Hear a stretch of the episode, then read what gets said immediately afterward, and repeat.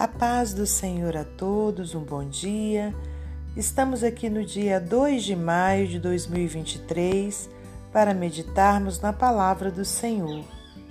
Hoje eu te convido a abrir na segunda carta de Paulo aos Tessalonicenses, segunda Tessalonicenses, capítulo 3, versículos 1 ao 5.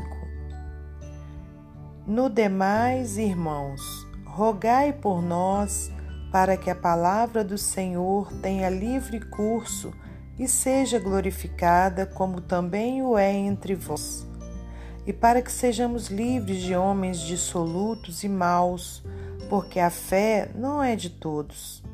Mas fiel é o Senhor, que vos confortará e guardará do maligno. E confiamos de vós no Senhor que não só fazeis como fareis o que vos mandamos. Ora, o Senhor encaminhe o vosso coração no amor de Deus e na paciência de Cristo. Somente até aqui. Senhor nosso Deus e nosso Pai, te agradecemos por mais essa oportunidade de estarmos aqui meditando na palavra do Senhor porque sabemos que ela é lâmpada para os nossos pés e luz para o nosso caminho. Que o Senhor, meu Deus, nessa hora, abra o nosso entendimento espiritual, o nosso coração, Pai, para que recebamos essas palavras, Pai, e que elas não fiquem tão somente nos nossos ouvidos, mas que elas desçam para o coração e que nós possamos ser cumpridores dela. Me use, Pai, como instrumento seu para transmitir a Sua palavra, por Tua tão grande misericórdia. Obrigada pelo fôlego de vida. Obrigada, Senhor, por mais essa oportunidade, meu Pai, de termos, estarmos aqui ouvindo a palavra do Senhor. Peço-te perdão pelos meus pecados, por minhas falhas e que o Senhor, meu Deus, possa contemplar a necessidade de cada um nessa manhã possa, meu Deus, sondar os corações, trazendo respostas àqueles que estão angustiados. Em nome de Jesus, Pai, que o Senhor abençoe a nossa saúde, que o Senhor abençoe a nossa família, que o Senhor repreenda todo o mal. Muito obrigada por tudo. Glórias a Deus Pai, a Deus Filho e a Deus Espírito Santo. Amém. Meus amados irmãos, minhas amadas irmãs, é com muita alegria que estamos aqui para mais um dia de meditação na palavra do Senhor. Hoje nós temos essa segunda carta do apóstolo Paulo ao, à igreja ali de Tessalônica, é, onde nessa parte da carta a gente leu a, a despedida, né? A finalização da carta, as saudações finais. E se a gente retornar, a gente vai para o capítulo 1, onde ele inicia essa carta, dizendo: Paulo e Silvano e Timóteo, à igreja dos Tessalonicenses, em Deus nosso Pai e no Senhor Jesus Cristo, graça e paz a vós da parte de Deus nosso Pai e da do Senhor Jesus Cristo.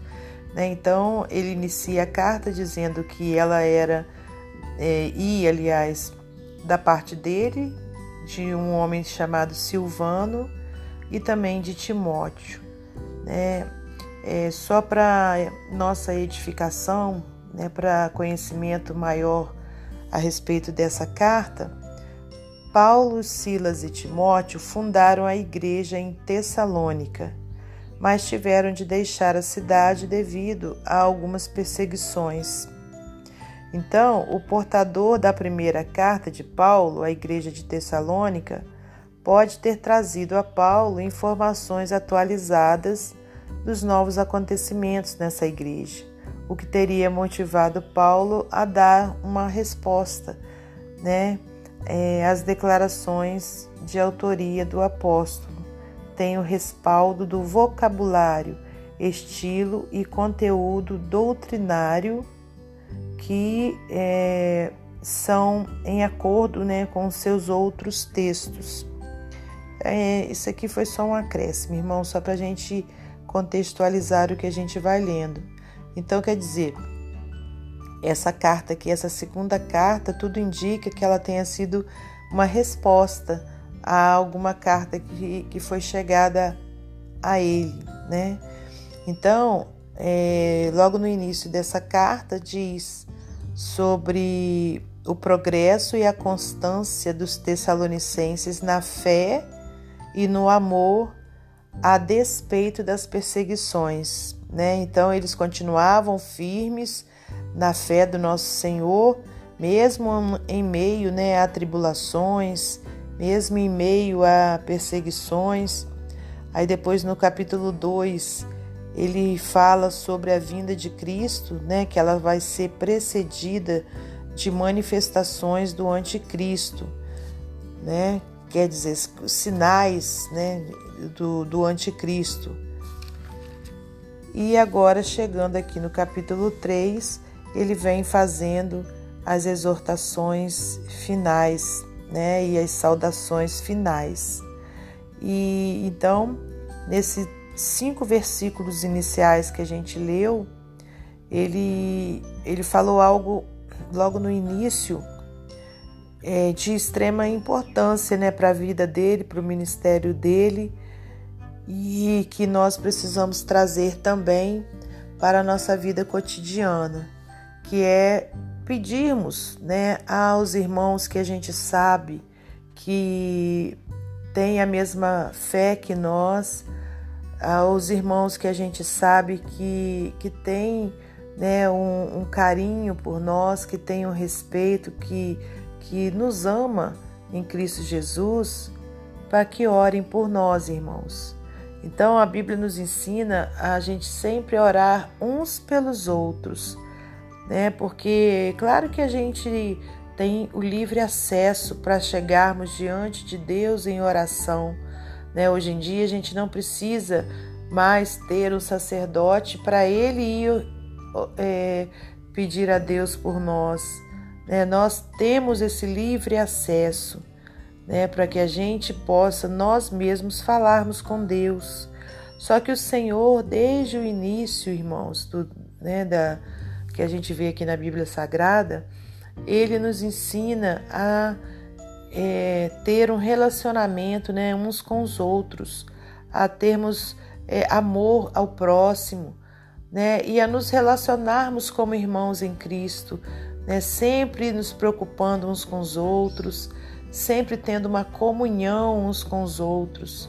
Então, não existe essa situação que muitos pensam que, que é o certo de você servir a Deus só você e Deus e a sua família, né? não querendo é, congregar em igreja alguma. Isso contradiz a palavra do Senhor, porque a palavra do Senhor nos ensina, né, que nós não devemos deixar a nossa congregação, quer dizer, o lugar onde a gente está congregando, ou se, é, qualquer lugar, né, que, que se pregue a palavra de Deus. Não estou querendo dizer que você não pode mudar de igreja, não, não é isso. Estou querendo dizer que a gente não deve deixar de congregar em alguma igreja, né? Em alguma igreja que se pregue a verdadeira palavra de Deus. A gente tem que congregar, porque através dessa congregação a gente vai ter comunhão uns com os outros. A gente vai sim ter luta, né? A gente vai ter irmãos que a gente não, né, não, não tem muita afinidade, mas é isso que o Senhor quer para que a gente exercite mesmo a compaixão, para que a gente exercite mesmo é, ali o amor uns para com os outros, né? o amor ao próximo. Então, e quando a gente tem essa comunhão né, com os nossos irmãos, nós devemos sim pedirmos a uns aos outros para que estejam orando pela nossa causa. E aqui Paulo pedia, olha, aos irmãos para orarem por eles, para que a palavra tivesse um livre curso, né? A palavra de Deus que eles viviam pregando, né? Que eles saíam em missões espalhando e glórias a Deus, ela chegou até nós, né, irmãos? Foi passando, foi passando por décadas, por, né, por, por anos e anos e anos, até chegar até nós. E, e aí ele pediu que para que os irmãos orassem para que eles conseguissem dar seguimento a essa pregação, né? E ela fosse glorificada. Quer dizer, que ela fosse, no caso, recebida, né, por outras pessoas, assim como tinha sido recebida por eles. No versículo 2 ele diz: ó, "E para que sejamos livres de homens dissolutos e maus, porque a fé não é de todos. Olha só, isso aqui é uma, uma, um alerta né, para todos nós. Nem todo mundo tem fé né, no nosso Senhor e tem ali um coração voltado para o bem. Então a gente tem sempre que estar orando uns pelos outros, né, para que a gente continue fazendo aquilo que Deus nos designou, né, e para eh, todas as necessidades, né, de cada um sejam eh, atendidas pelo Senhor. Então é importante né, nós, que nós estejamos, sim, pedindo oração por nós, por alguma causa nossa, né, e pedindo oração também para que a gente consiga né, levar a palavra da salvação para tantas outras pessoas. Então, irmãos, eu peço até a vocês que estão aí nesse momento ouvindo essa palavra, que estejam sempre pedindo a Deus pela minha vida, né, pela, pela vida é, da serva do Senhor, para que eu possa continuar né, trazendo a palavra do Senhor ao coração de todos aqueles que estão é, abertos né, a ouvir. E aqui no versículo 3 diz: Mas fiel é o Senhor que vos confortará e guardará do maligno. Né? Paulo declara para aqueles irmãos que Deus era fiel e que estaria guardando a vida deles do, do maligno. Né? A mesma coisa para a nossa vida, nós podemos ter essa certeza que nós que estamos com Jesus Cristo, aleluias, nós que estamos buscando a Deus, né? o Senhor está ali com a sua fidelidade, nos guardando do mal, guardando os nossos né? Versículo 4 aí confiamos de vós no Senhor, em que não só fazeis não só fazeis, como fareis o que vos mandamos. Ora, o Senhor encaminha o vosso coração no amor de Deus e na paciência de Cristo. Olha que coisa linda, né? Então, olha, que o Senhor também, irmãos, encaminhe o nosso coração no amor de Deus e na paciência de Cristo, né? Que nós tenhamos a paciência do nosso Senhor para podermos esperar as bênçãos que Deus tem para nós, para que possamos esperar, né? Também é, o dia em que teremos a vitória, né? De chegarmos até perto de até Jesus no céu, né? Então que o Senhor abençoe a cada um de nós. Né, e que estejamos sempre orando uns pelos outros, né? principalmente para que a palavra do Senhor tenha um livre curso e seja glorificada. Amém? Para finalizar esse momento devocional, eu vou ler para você mais um texto do livro Pão Diário. Diz assim: Um pedido de oração. Recentemente, uma missionária nos visitou no curso bíblico que eu estava fazendo. Ela descreveu como tinha sido encaixotar as coisas de sua casa, despedir-se dos amigos e mudar-se para um país distante. Quando ela e sua família chegaram, foram saudados com um florescente comércio de drogas e rodovias perigosas. A barreira linguística trouxe crises de solidão. Eles contraíram quatro diferentes vírus gástricos e a sua filha mais velha escapou por um triz da morte após cair através do balaustre inseguro de uma escada. Eles precisavam de oração. O apóstolo Paulo vivenciou perigosos e perigos e dificuldades como missionário. Ele foi preso, naufragou, foi espancado. Não é de admirar que as suas cartas contenham pedidos de oração. Ele pediu aos cristãos de Tessalônica para que orassem por sucesso na disseminação do Evangelho, que a palavra de Deus se propagasse e fosse glorificada. Segundo a Tessalonicenses 3:1, e para que Deus o livrasse dos homens perversos e maus. Paulo sabia que precisaria abrir a sua boca com intrepidez e declarar o Evangelho. Este era outro pedido de oração. Você conhece pessoas que necessitam de ajuda sobrenatural ao programarem, ao propagarem, desculpa, a boa nova de Cristo? Lembre-se do apelo de Paulo. Irmãos, orai por nós é, e interceda por eles diante do trono do nosso poderoso Deus. Interceda pelos outros em oração.